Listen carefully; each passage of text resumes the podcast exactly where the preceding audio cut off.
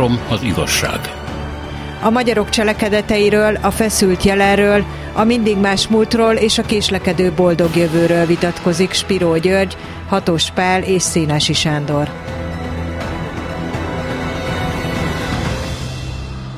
Üdvözlet az uraknak! Valamelyik korábbi adásban már korábban beszéltünk arról, hogy hogyan polarizálódott a magyar társadalom. E, talán úgy is fogalmaztak ilyen felmérők, hogy átszőtt a gyűlölet a, a magyar társadalmat, de legalábbis egy Policy Solutions azt mutatja, hogy nem feltétlenül a politikai hovatartozás mentén, hanem például, ami engem őszintén megdöbbentett, vallás, vagy származás, vagy szexuális orientációban van diszkrimináció különféle magyar csoportok között, de még ezen túlmenően is van ebben a felmérésben érdekes. Ugye nagyon sokszor szokták megkérdezni azt a különféle nációk tagjait, hogy hogy kit szeretne szomszédnak, és kit nem szeretne szomszédnak, és ezzel kapcsolatban van egy ilyen friss fölmérés, hogy azt mondja a magyarokat, magyaroknak az egyharmadát zavarná egy ukrán menekült család, illetve egy menekült pár, 50%-át zavarná roma család, és a többséget, ebben semmi különbség nincs mondjuk Fidesz vagy ellenzéki szavazók között, muzulmán szomszédok. És hát van persze ez a hazai megosztottság, hogy az ellenzék egyharmadát zavarná egy Fidesz szomszéd, viszont a Fidesznek csak 19. 19%-át zavarna egy ellenzéki. Egyébként a mi hazánk az bármelyiknél lehetne nyugodtan szomszéd, senkinek nincs semmiféle kifogása egymás ellen. Maradhatunk a szomszédoknál? Mit gondolnak arról, hogy ez, ez a idegenekkel vagy belső idegenekkel, mert romákat ugyanannak tartja a társadalom egy része, kapcsolatos távolságtartás, még ellenszemről se beszélek föltétlenül, csak hogy ne mellettem legyenek, ne velem legyenek, eh, ne, ne zavarják meg a, a köreimet. Ez honnan ered? Meddig mehetünk vissza ebben? Mert sokan azt mondják, hogy Trianontól kezdődött a magyarok idegen ellenessége. Ki kezdené? Gyuri?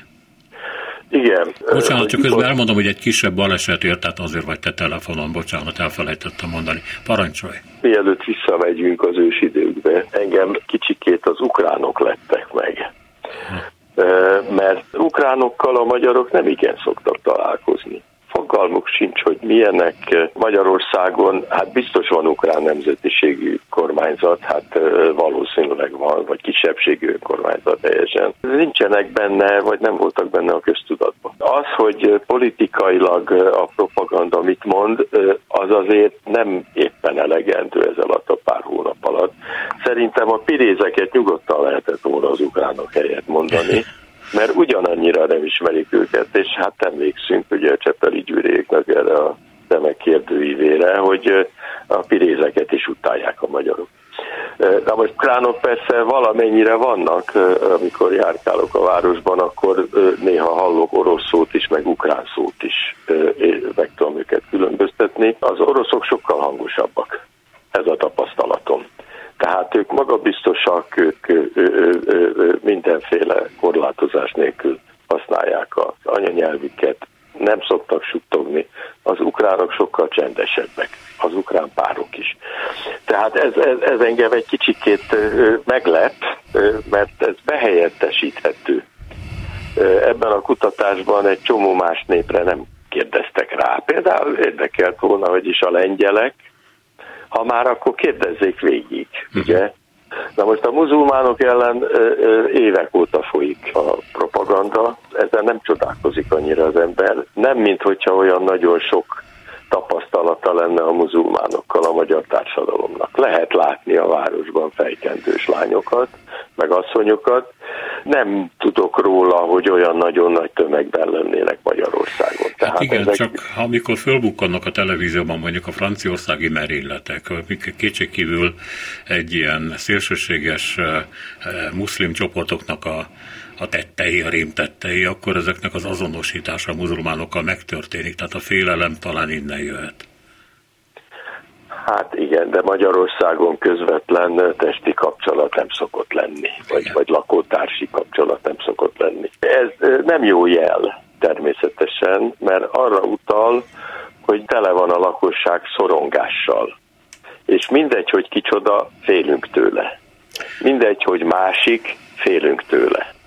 Ez nagyon rossz jel. Hatos pál.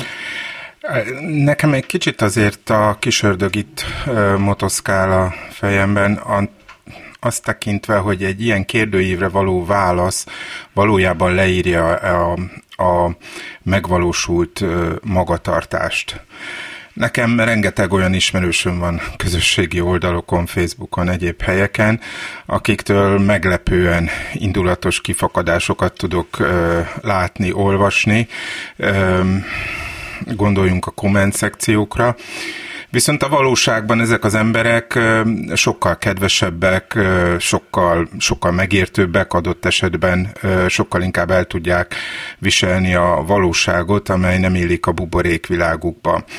Tehát van bizonyos fenntartásom, ezzel kapcsolatban, és azért a valóság az a ö, több százezer menekült, aki ö, Ukrajnából érkezik, és ezzel kapcsolatban a meglepően kicsi, és, és itt inkább azt mondanám, hogy, hogy, tehát, hogy a társadalom reakciója február 24-e után a határmenti falusi régióké, de akár a budapesti segítőké és a civil társadalomé, ami mégiscsak polgárokból tevődik össze, és nagyon sokszor spontán akciókból, nem éppen ezt a képet mutatta, és ettől függetlenül lehet, hogy valaki jót cselekszik, és közben rossz érzések motoszkálnak benne. Azt én is elfogadom, sőt, én is ezt a magyarázatot tartom valószínűnek, hogy a mással, az idegennel szemben mindig egyfajta alapvető egzisztenciális félelem uralkodik, amit örököltünk, amit elsajátítottunk, amelyet előítéleteinknek könnyen átengedünk. Ettől függetlenül egy ilyen vizsgálatnak akkor van értelme, hogyha ez egy tágabb regionális és egy európai helyzetbe is illeszkedik. Természetesen nem akarom kétségbe vonni ennek a vizsgálatnak sem a reprezentativitását, sem bizonyos érvényességét, meg azt sem, hogy, hogy a történelem hol lep és hogyan lep meg minket. Én emlékszem tényleg 18 évesen, pontosan az, az akkori még szovjet-magyar határon Záhonynál léptünk át, megismerkedtem egy zeb, szerb zongorista lányjal, akinek problémái voltak a magyar határőrökkel. Kiderült, hogy szarajevói. Meghívott barátaimmal együtt a Korcsula melletti ízlelgessük szerb Szarajevóban él, Korcsulán van nyaralója. Vagyis nem, Horvátországban. Igen, igen hát a, akkor még ugye Jugoszlávia volt. A lényeg az, hogy nem valósult meg semmi. Én egyszer írtam már a szerb-horvát konfliktus alatt, akkor még leveleket írtunk egymásnak, fiatalok voltunk, még arra se gondoltunk, hogy mi történik, és mondtam, hogy egyszerűen nem értem meg. Szinte a nyelv is ugyanaz, Cyril, igaz, másik latinbetűsen, és kaptam ettől a Chopin csodálatosan játszó zongora lánytól egy olyan levelet, hogy a horvát fasiszták, ezek a nácik neki soha nem lehetnek testvérei, és nagyon elítéli a magyarokat, akik ugye a horvátoknak kalasnyikovot szállítanak, és csak azért nem gondolja a náciknak a magyarokat, mert velem és a barátommal megismerkedett.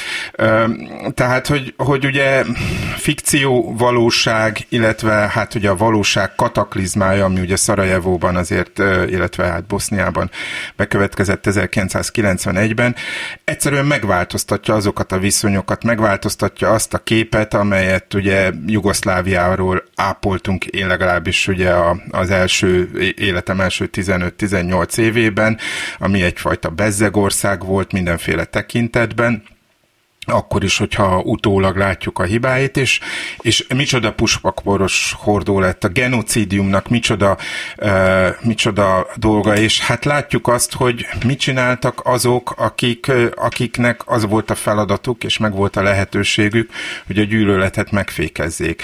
Srebrenica. És most nem is csak a, a szerbek mészárlására gondolok, a szerb hadseregnek, a boszniai szerb hadseregnek a mészárlására, hanem a holland békefenntartókra, vagy a holland kormány mosakodására. Ennek komoly irodalma van, hogy hogy próbálták felmenteni, hogy próbálták a valóságot egyfajta historizálással igazából a szőnyeg alá söpörni, amikor szembe jön a valódi gyűlölet, akkor, akkor olyan érthetetlen dolgok szabadulnak fel, amelyeket esetleg utólag megértünk, sőt, sokszor utólag sem akarunk megérteni. Közben eszembe jutott, hogy Faludi írt, jó, hát innen lehet, hogy sok-sok százalékkal kell visszavenni abból, amit Gyuri bácsi leírt, de egy olyan emléket, ami Horvátországban érte, amikor szerb eh, katonák vonultak át, és el kellett őket dugni a pincében nappalra, hogy éjszaka vonuljanak tovább, hogy a horvátok ne lássák, hogy szerb katonák masíroznak a útjaikon. Ez csak így beúrott, bocsánat.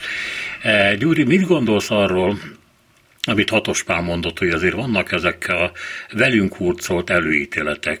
E, például a, szomszédokkal kapcsolatban már mondtam, hogy ezek e, lehetnek tulajdonképpen Trianon óta kialakult reakciók is, mert abban a világban talán a magyarok egy tágasabb világban jobban hozzászoktak a másféleséghez.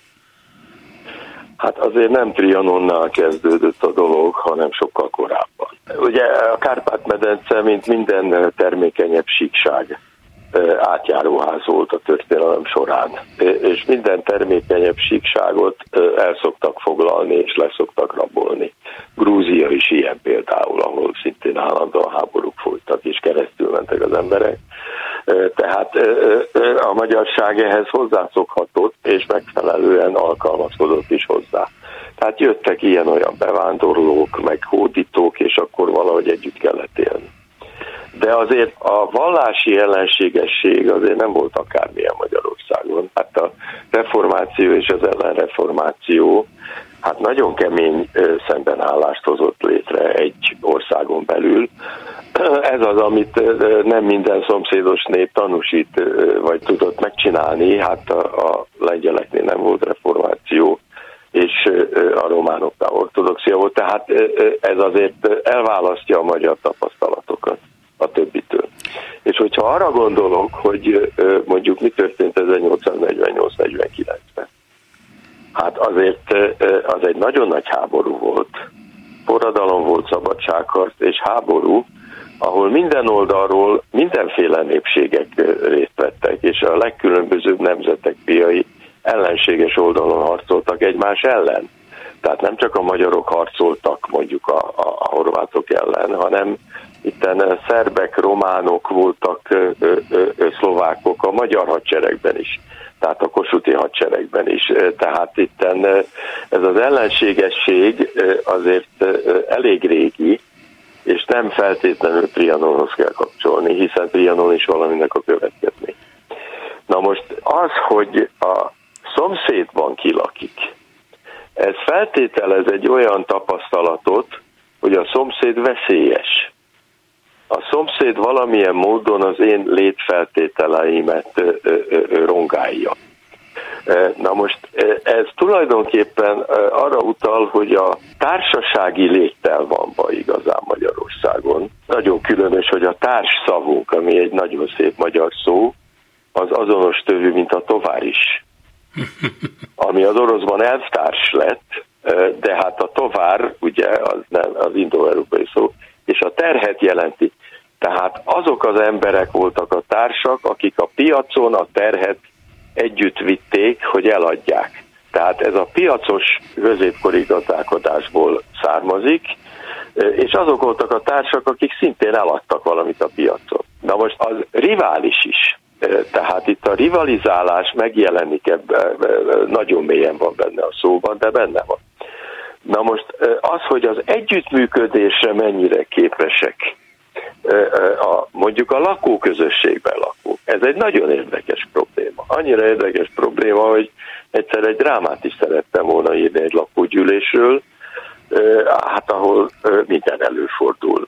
Nyilván, hogy a legnagyobb konfliktusok létezhetnek gyűléseken belül, mindenféle alapvető dolog, és általában nem lehet őket Magyarországon megoldani.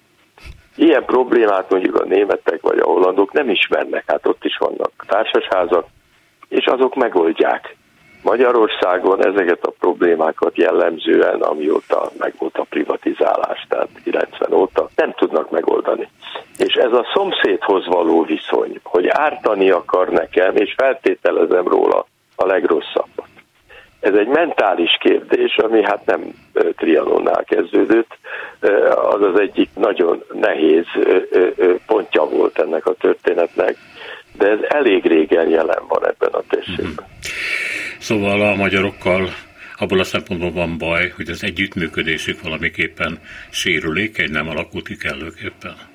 Igen, ez akkor volt világos, amikor versenyképes cikkeket kellett létrehozni Magyarországon. Ez már a Kádár korszakban is volt hogy melyek azok a munkaközösségek, amelyek képesek megszervezni magukat. Ez a munkaszervezésről szól tulajdonképpen, és a hierarchiáról. És hát voltak, ma is vannak azért még nyomokban olyan foglalkozási ágak, ahol igenis számít az, hogy jó szakemberek hogyan tudnak egymással együttműködni. De a többség az egy kicsikét lezüllött az elmúlt 30 évben, már korábban sem volt feltétlenül a legmagasabb szinten, és ez azt jelentette, hogy nem is kellett megszervezni a munkát és a munka elosztását és a munka kiosztását megfelelően, mert hát tömegtermelés folyt, vagy munkaerőhiány volt, akármi volt a szocializmusban. Tehát nem jöhetett létre az a társas munkakultúra, amelyikből olyan nagy hiány van Magyarországon. Hallgassuk meg akkor Hatós véleményét. Rendkívül izgalmas, amit Spiró György mond, és felidézte bennem azokat a lakógyűléseket, amelyeket édesapám, amelyeken édesapám vett részt. Mi is egy, vagy én egy 16 lakásos társasházban nőttem föl, és hát nyilvánvaló, hogy ezek a gyűlések, illetve annak a problémája, hogy XY miért nem mosott föl, pedig rajta volt a sor a második emeleten, ezek meghatározták a gyerekkoromat, viszonyokat, tehát ez egy, én, én arra biztatlak, kedves Gyuri, hogy írd meg ezt a drámát, mert szerintem ez továbbra is aktuális, és összeköti azokat a nemzedékeket, amelyekhez mondjuk én tartozok, akár a 21. század a harmadik évtizedével is, és hát igazi laboratóriuma az emberi érzések zűrzavarának. Viszont azért az is eszembe jutott, hogy, hogy rendkívül ambivalens ez a dolog. Tehát a magyarok egyszerre tudnak nagyon gyűlölködni. A magyar társadalom iszonyatosan szétszakított kaszt-szerű valósága valóban nem Trianon, hanem jóval régebbi örökség.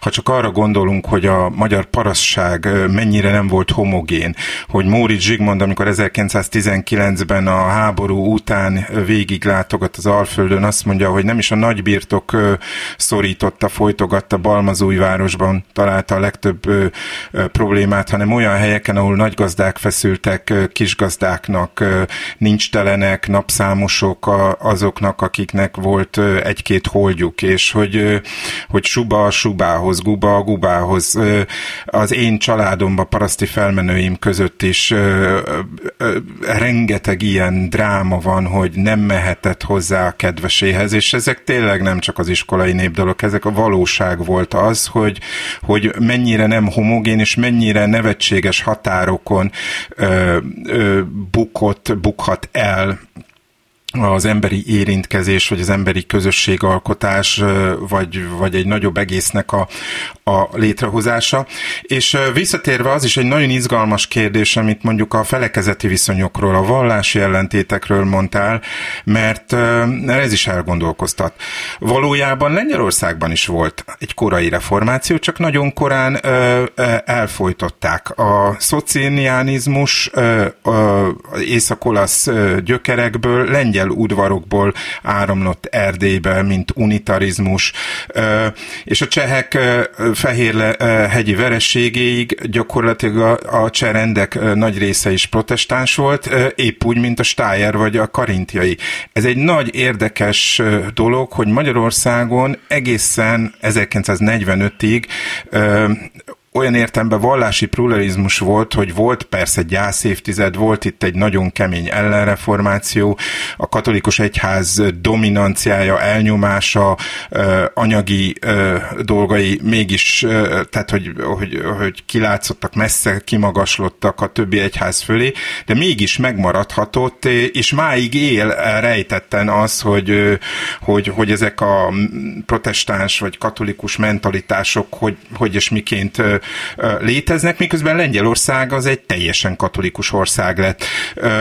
Ausztria egy teljesen katolikus ország lett. Csehország nem véletlenül a legszekularizáltabb, leginkább laicizált ország lett, hiszen, hiszen a katolicizmusnál mind német nevek voltak.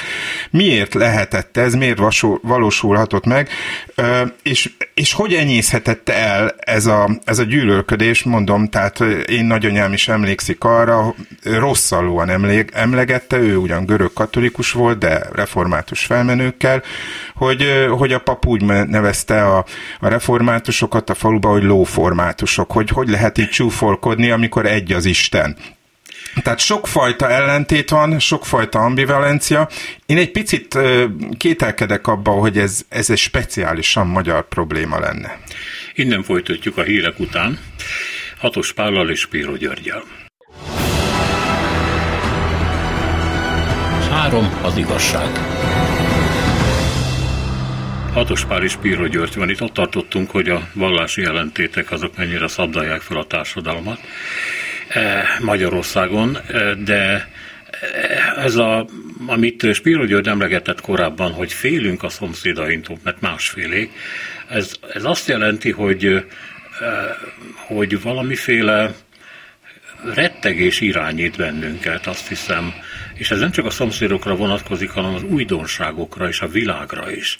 Talán a, majd erről későbbi adásban fogunk beszélni, a magyar konzervativizmusnak, a lelki konzervativizmusnak is köze van ehhez, hogy nem szeretjük a változásokat, mert az a tapasztalatunk, hogy az mindig rosszat hoz. És nem szeretjük az új embereket körülöttünk, mert nem tudjuk, hogy mit hoznak rosszat, jót, de miért tegyük ki magunkat a változásnak? Ez a félelem az, ami valamiképpen társadalmi gyökerű? Mit gondolnak erről? Hát természetes, ezt, ezt részben örököljük, részben pedig hát hasonlunk a, a szomszédokhoz, tehát a lakótársakhoz valamilyen módon. Noha kik cserélődtek ugye az évtizedek során a lakók nagyon sok helyen, jellemző módon mindig ott szavaznak a jobb oldalra, ahol 1938-ban is, Noha a lakók többsége, meg a családok többsége már rég nem ott él. Tehát nagyon érdekes, hogy a helyeknek van szellemük. De amire utalnék, és amire Hatos Pál is utalt, hogy tulajdonképpen ez a az idegenkedés, ez összefügg a politikával, mert hiszen az ellenreformációt a Habsburgok irányították, és annak idején 48-49-ben, ami mégiscsak a modern Magyarországnak ugye az alapvetése és a, a, a sarköve. A reformátusok, pontosabban a protestánsok, mert akkor még a reformátusok és az evangélikusok közötti különbségek úgy össze voltak mosva, vagy meg nem voltak világosak. Tehát a protestánsok voltak az úgy, úgy, úgymond magyarabbak, neki könnyebb volt megszabadulni attól a hiedelemtől, hogy feltétlenül Ausztria kebelében kell élni. És hát ennek nagyon fontos politikai következménye voltak a, a továbbiakban is, és hát valószínűleg ez úgy a rendszerváltásig is, az 1990-es évekig is valamilyen módon elhatott. Tehát a mélyben tényleg ott lappang ez a, ez a régi ellentét. De, én, bocsánat, én, amikor Hatos Pál is beszélt erről, meg te is, akkor én ezt úgy hallgattam, mint egy ilyen történelmet, tehát ami volt. Én... Jelen van. De jelen én, én nem, nem nagyon érzékeltem azt, hogy bármikor, bárhol dolgoztam, akkor megkérdeztük volna egymást, hogy református vagy, vagy katolikus vagy, vagy jársz, mit tudom én, szentmisére, tiszteled a szenteket, hogy hogy veszed magadhoz az ostát, egyszerűen föl sem merült. Tehát én azt gondoltam, hogy ez nem egy mai kérdés. És látom ebben a fölmérésben, a Policy solution hogy ma a politikai hovatartozás nem a legfőbb megosztó, hanem a vallás, a származás és a szexuális orientáció. Komolyan Igen. megáll az eszem. Én, én ezen annyira nem csodálkozom. Az életben én sem mindig tapasztaltam, hogy ez kérdés lenne, hogy kinek egyáltalán ki a vallásos és ki nem vallásos. Hát nekem nagyon sok vallásos barátom volt, és hát édes Istenem, hát teljesen mindegy, hogy azt mondja, hogy Isten, vagy azt mondja, hogy anyag, mert mind a kettő elvonatkoztatás, és hát odáig nem kell elmenni, egyébként mindenben egyetértünk. Tehát ez nagyon sok helyen nem volt kérdés, de a mélyben ott dolgozott, és a származás azért azt, azt ne felejtsük el, hogy a származásra való hivatkozás Magyarországon a, főleg a 20. században, hát már korábban is, de a 20. században mindenképpen nagyon beívódott a magyar lélekbe, mert hiszen igazolni kellett először azt, hogy árja-e, utána pedig azt, hogy nem osztályellensége. És hát ezek súlyos szakadásokat hoztak létre a társadalomban, és úgy látom, hogy a mai politika ezzel él és visszaél. Hát, Úgyhogy ez létező, ez létezik ez a dolog, és számon tartják. Hatosban. Hát az, az, azt gondolom, hogy tényleg a Trianon utáni Magyarországnak egyfajta egyfajta innovációja volt, hogy megpróbálta az időkerekét abban a tekintetben megállítani, hogy a megszólítások, a címek és a, a rangok világát tovább éltette egy de facto ö, nem királysági államformában, ö, ami, ami hát egy nagyon korlátozott liberalizmus volt, vagy egy nagyon autoriter parlamentarizmus volt, de ahol ö, mindenki, ö, akit tehette, oda tette a grófi címét, ha egy egyetemi tanár jogosult volt a kegyelmes uraságra, akkor ö, ö, ha valaki professzorként szólította meg, akkor akkor rögtön megvetően elfordult a hallgatójától, és hát nagyon könnyen el lehetett téveszteni azt, hogy ki a méltóságos, ki a nagyságos, ki a tekintetes. Régen elhunyt barátomnak Sinor Dénesnek, aki ugye a Bloomingtoni magyar tanszéket vezette volna erről egy kicsin tanulmányai, hiszen ő 1917-ben született, ő átélte még ezt a világot, a kegyelmes, nagyságos, méltóságos világot, és ahogy előzőleg próbáltam mondani, hogy ez nem csak a középosztály problématikája volt, a, például a magyarosítási hullámban, ahol két Y-os hazafivá próbáltak rengetegen lenni, hanem, hanem a származást a lentebbi régiókban is nézték. Egy altiszt lenézte a, a cselédlányt, és, és hát ugye a csizmás politikus az igazából nem nyert be, bebocsájtatást a, a politika vastag szőnyegű parlamenti folyosóira. Tehát ez, ez azon túlmenően is, hogy a 20. századi legnagyobb magyar tragédia, ugye a holokauszt valóságát vizsgáljuk, hogy azt, azt, azt miért tudta befogadni, és miért tud, a, tudott aktív részesévé lenni a magyar állam működésének, hogy saját állampolgárait pusztította el ezen túlmenően is egy általánosabb problématika. Én, ha valamiben itt látom mondjuk a különbséget a skandináv parasztdemokráciáknak jóléti állammá alakulása és, és, és, és mondjuk a magyar társadalom között, de ismétlem ezek olyan, ö, olyan jelenségek, amelyeknek ö, hát a, ami, amilyen az érme, tehát van jó oldala és, és van nagyon sötét oldala.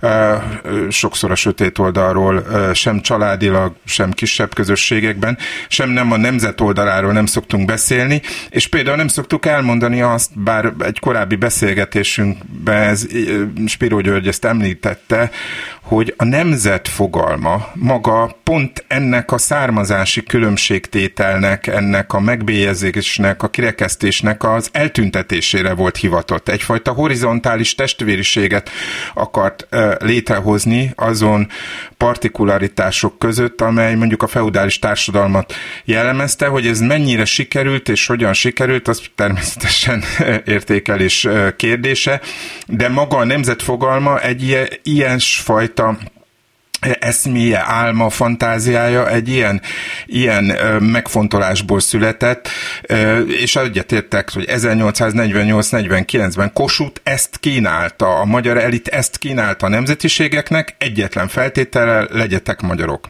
Természetesen ezt a feltételt nem fogadták el. Nemzettárs, innen jön, nemzettárs, nemzettavar is, igen, ami föloldja a különbségeket a származásban? Hát igen, ez, ez tulajdonképpen a nemzetfogalom az igazából vallási fogalom. És nem véletlen, hogy akkor alakulnak ki ezek a modern nemzetek, amikor a hagyományos egyházaknak a szerepe, hát az erejük elfogy és meginognak. Igen, Kossuth hát a magyarok Mózese, igen, igen. Igen, hát amikor Debrecenbe érkezett ugye ez 849. január, azt hiszem 5-én, akkor jegyezték föl ottan talán a 60 kapunál, hogy a magyarok Mózese megérkezett. Igen, de, de úgy is érték át, hát lehet látni a, az egész romantikus költészetben, hogy a nemzet az vallásos fogalom, de közben úgy látszik, hogy működőképesebb volt, mint az egész kereszténységet összefogó egyház, amelyik nagyon sok helyen nemzeti katolicizmusokra bomlott, és ebből mindig probléma volt. Például a lengyeleknél, ugye a lengyel katolicizmusnak egyes a pápa aztán ki is kellett, hogy átkozza. Ebből van a nagy lengyel irodalom egyébként, ami máig hat. De visszatérnek, igen, ha már irodalom, nagyon jó, hogy Pali mondta a, a, a Móricz írás. Hát Móricz Zsigmond az, és általában a nagyírók ezzel foglalkoznak. Hogyha azt mondom, hogy magával kötve, mint a kéze, mondja József Attila. Ennél pontosabban a, a, a, a, a népnek a szerepét és helyzetét leírni, tulajdonképpen nem lehet. Vagy hogy az apja sírát kellene megbotoznia. Tehát ez a származás, ez a megkötöttség, ez a fegyőr és rab szerep, ez hihetetlenül pontosan van általában az irodomban ábrázolva, eléggé, hogy mondjam, jobban, mint ahogy a, a, a, a szociológiai, meg, meg, meg egyéb megközelítések képesek rá. Említettem Móricznak a Karácsony című összesen két vagy két és fél oldalas novelláját. Legutóbb idézni egy jobbikosi portálon láttam, azt hitték, hogy Gyönyörű, olvassák el egyszer. Hát rövid, és arról szól, hogy karácsonykor mennek a legények, és, és ottan mindenütt itallal, meg étellel köszöntik őket, és aztán akad egy cigánycsoport, megelőzi a magyarokat, ők veszik be, ők, ők kapják meg az ajándékokat, és karácsony estéjén a magyarok szépen agyonverik a cigányokat. Remek mű, csodálatos, ebben minden benne van. És hát mondhatnám mondjuk a, a, a magyar zsidó kapcsolatról a Kivilágos Kivirattik című Móris regényt, hát amelyiknél csodálatosabban ezt nem lehet, és teljesebben nem lehetett volna megírni. De mondhatok még egyet, hogyha már a történetbe visszamentünk, Vörös Sándornak a Kétfejű Fenavat című csodálatos drámáját. Szerintem ez a magyar nemzeti dráma. 1686-ban játszódik, ugye, amikor az osztrák seregek felszabadítják Magyarország nagy részét a török alól, és Pécset is felszabadítják. Illetve, hogy melyik magyar hogyan veti le az addigi áruháját, milyen másik áruhába öltözik. A török magyarból osztrák magyar lesz, a reformátusból katolikus, a zsidóból, aki addig törökként viselkedett, hirtelen zsidó lesz vagy magyar lesz. Óriási mű, egy, tulajdonképpen egy csodálatos vígjáték, és közben benne van ez a rettenetes változékonyság, és azért kétfejű a feneve természetesen, mert a kétfejű sas a címer állatról van szó, és az embernek ez a két lelkűsége van benne, hogy bármit bármikor föl tud venni, hogyha úgy hozza a sors, de bele is halhat. Tehát ez halálos játék. Én egy nagyon hétköznapi, hogy mondhatom, földhöz ragadt dolgot szeretnék mondani, a, ami, hogy hogy taszítjuk el egymást, hogy nem fogadjuk el egymástól, hogy rettegünk egymástól. Ennek az ellentétét láttam, én például Spanyolországban tapasztaltam ezt, de gondolom máshol is van, hogy miközben a magyar nyugdíjasok, hát persze egy pénzkérdésről is van szó, otthon ülnek együtt házastársukkal, mogorván, vagy szeretik a szomszédot, vagy nem, de inkább nem. És Magyarországon az ember azt látja este, hogy óriási hölgy csapatok lepik el a várost, ezek 60-70-80 éves hölgyek, részint szomszédok, ez azért tudom, mert beszélgettem velük, részint barátnők, de csak részint barátnők, és esténként kirándulnak. Elmennek ilyen 10-15 fős csoportokban meginni egy kávét vagy valami vörösbort, az egyik helyen utána átmennek a másikra, megesznek egy pincsót vagy egy ilyen tapaszt, és akkor ezzel az örökös együttlétükkel, ahogy mondjam, föloldják a saját boldogtalanságukat és magányukat, és együtt vannak és tudnak egymásnak örülni. Ez Magyarországon elképzelhetetlen. És akkor arra gondol az ember, vagy mikor láttam őket, hogy de miért? életeket hosszabbítanak meg az emberek, hogyha így viselkednek szemben azzal, amit rólunk ez a jó rendben, jogosan bírált felmérés mutat. Igen, hát ez egy érdekes dolog, a, a mediterrán életérzés, annak, a, annak az antropológiai optimizmusa és versus ezzel szemben ugye a, a, a búval bélelt magyar sors, az egymásra irigykedő, acsarkodó. Én azért nem vagyok benne biztos, hogy, hogy, hogy ennyire virágos a helyzet Spanyolország szerte, hiszen maga az, amit ma Spanyolországnak mondunk, rettenetes emberi és nemzeti és közösségi konfliktusokból tevődik össze, gondoljunk Katalóniára, gondoljunk Frankóra.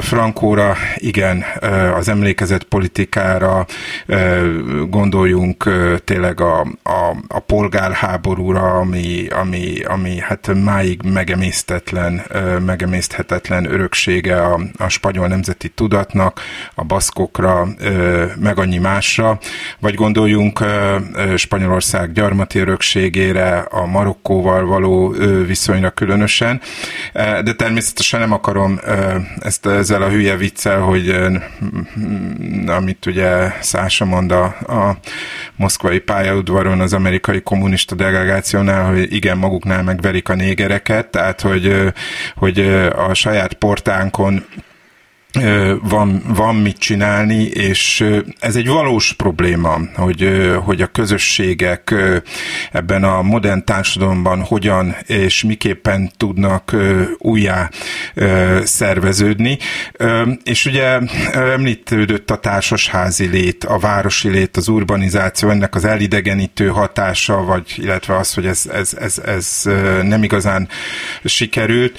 Ugyanakkor azt is látni kell, hogy ugye a hagyományos társadalomban rá, rákényszerítették a szerepeket a közösség tagjaira, és rákényszerültek ezeknek a szerepeknek az elfogadására, ha Kodolányinak a sötét fényű ormánsági novelláit olvassuk, hát látjuk azt, hogy, hogy megvan a szerep, nincs kilépés belőle, eleve elrendelt a tragédia, ő is gyakorlatilag ugye megszökik egy, egy nagyon furcsa családi folytogató légkörből, egy szétszabdalt középosztályi családból, és hát ugye egy nagyon ellentmondásos pálya bontakozik ki. Tehát, hogy igazából nem tudom, hogy van-e megoldás, van-e jó példa, előkerült a holland is.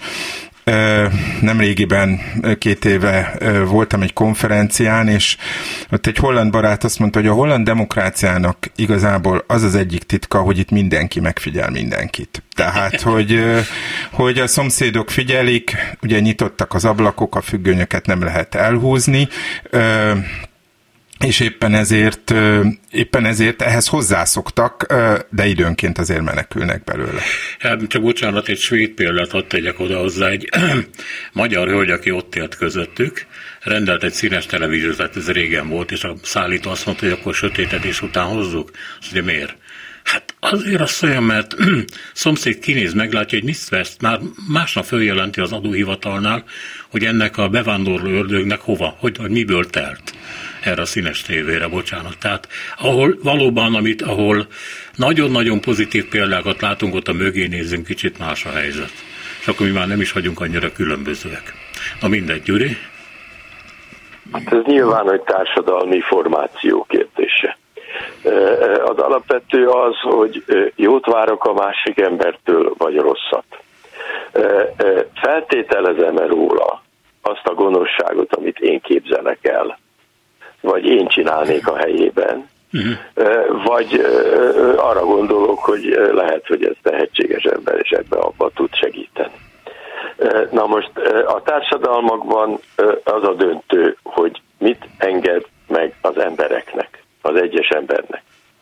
Megengedi-e, hogy gyűlöljék és kiírtsák egymást, vagy pedig valamilyen módon azt a képességüket, az együttműködési képességüket használja ki, ami nélkül az emberiség nem lett volna emberiség. Hát annélkül nincs ebben. Erre e, e, vonatkozólag vannak meggyőző kutatások, meg tanulmány. Tehát, hogy ez a közösségi lét, miután nyilván, hogy a társas lényről van szó az ember esetén, hogy ez a közösségi lét, ez milyen formákban valósulhat meg, és milyen nyomás van rajta. Na most, ha nagyon nagy a nyomás, és hogyha az egyes közösségek nem dönthetnek bizonyos fontos kérdésekben szabadon, akár viták árán, akár mindenféle konfliktusok árán, ez természetes, hogy vannak konfliktusok, hanem fölülről valami rájuk van otrojálva, és ők az ellen nem tudnak igazán hatékonyan tiltakozni, akkor az a társadalom beteg. Én azt látom, hogy itt Kelet-Európában, meg Közép-Európában nagyon beteg társadalmak alakultak ki az elmúlt századok során, és a legnagyobb gonoszságot is képesek a másiknak tulajdonítani azok, akik tulajdonképpen ezt nem tennék meg, de rettegnek és szoronganak tőle. Ez az aggódás része, annak az aggódásnak a része, amiről egyszer már beszéltem ebben a műsorban, hogy elveszíthetjük azt, amink van, és azt emiatt szavazunk ide vagy oda. Igen. Igen. Amire, azt a kicsit, amiért olyan sokat kellett tenni. Igen. Hát ami a romlottságot illeti, még ad idézek ebből a Policy Solution felmérésből, magyar.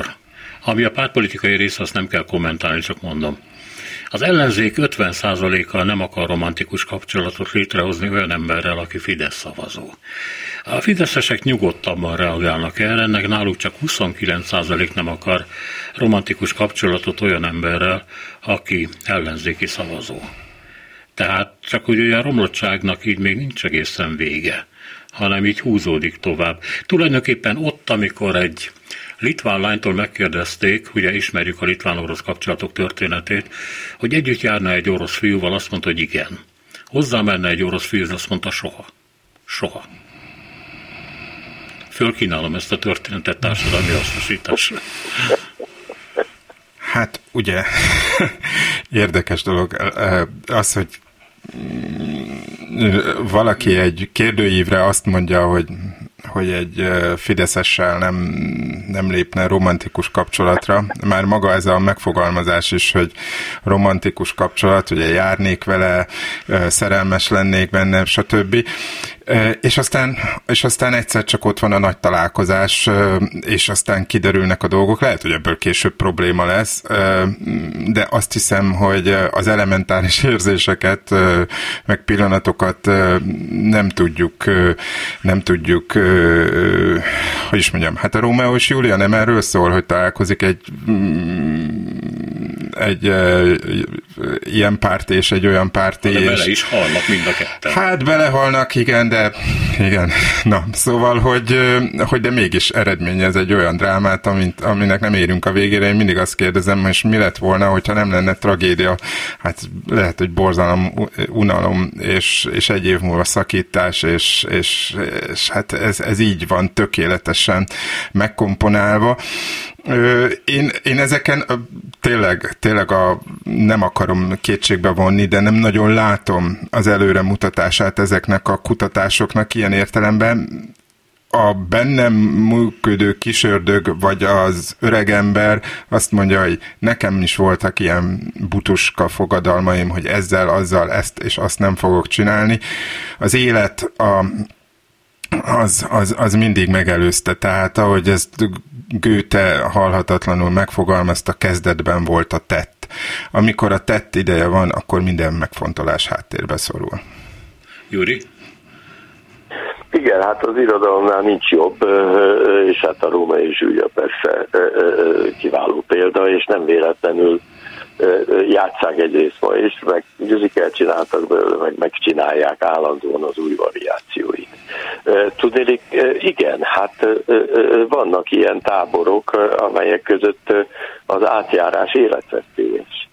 Szoktak lenni ilyenek, és, és ezt érzékelik nyilván azok, akik óvatosabbak, hogyha valamilyen másik közegből gondolnak párt választani. Na most itt ugye Cigány Rómeó és Magyar Júlia, illetve fordítva, ez, ez még nincs megírva igazán. Azért ebben a kérdőjében is ugye hát rettenetes ez a szegregált indulat, de amióta sikerült sajnálatos módon eléggé szegregálni a cigányságot, és ez az utóbbi 30 évnek a hozadéka. Azóta, mintha a politika kevésbé csinálna ebből kérdést, persze el, el, elhallgatja, hogy a magyar lakosságnak több mint 10%-a cigány, hát azért az, az óriási arány, és ők magyarok. De ez el van hallgatva, és úgy van téve, mintha nem lenne ez a dolog. Tehát van, természetesen, és hát borzasztó, borzasztó, hogy, hogy, hogy ez a rasszizmus, amiről már egyszer-kétszer ejtettem szót, hogy ez ilyen erős Magyarországban. Hát ez lehetetlen állapot természetesen, és egy modern nemzetállamban az ilyesmi nem lenne megengedhető. Minden kormánynak arra kellett volna törekednie, hogy ezt a ellentétet, ezt a konfliktust megszüntesse még hozzá úgy, hogy nem szegregál, hanem segíti a cigányságnak a, a felemelkedését. De hát egyszerű természetesen kisegítő iskolákba vinni a cigány, stb. stb. Ez, ezek ismert dolgok, és csak azért mondom, hogy nehogy kimaradjon a mi beszélgetésünkből, mint az egyik legfontosabb téma. Igen, szerintem is nagyon fontos dolog tudatosítani, hogy Magyarország a lakosságának minimum egy tizede cigány származású, vagy cigányként számon tartott a környezete által. És azért azt is érdemes megegyezni, hogy egyes vidékeken maga az elcigányosodás azt is jelenti, hogy azok a halmozottan hátrányos helyzetűek, akár nem cigány származásúak is, cigányként lesznek számon tartva, akik egy-egy ilyen reménytelen helyzetben beleragadnak.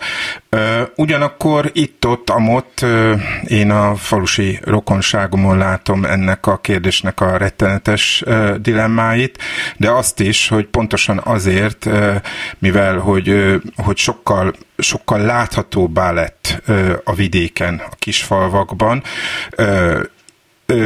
alpolgármester lesz, vagy, vagy férjhez megy, a család először megdöbben, kirekeszt, aztán, aztán elfogad.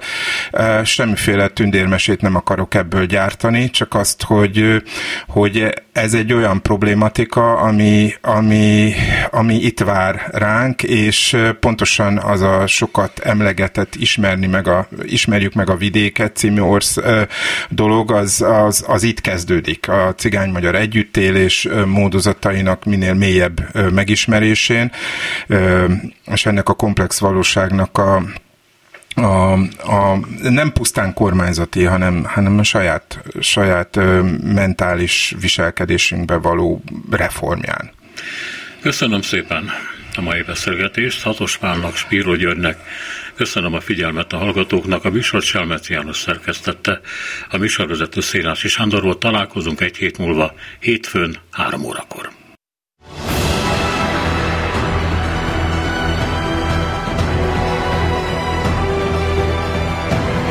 Három az igazság. Szénási Sándor műsorát hallották.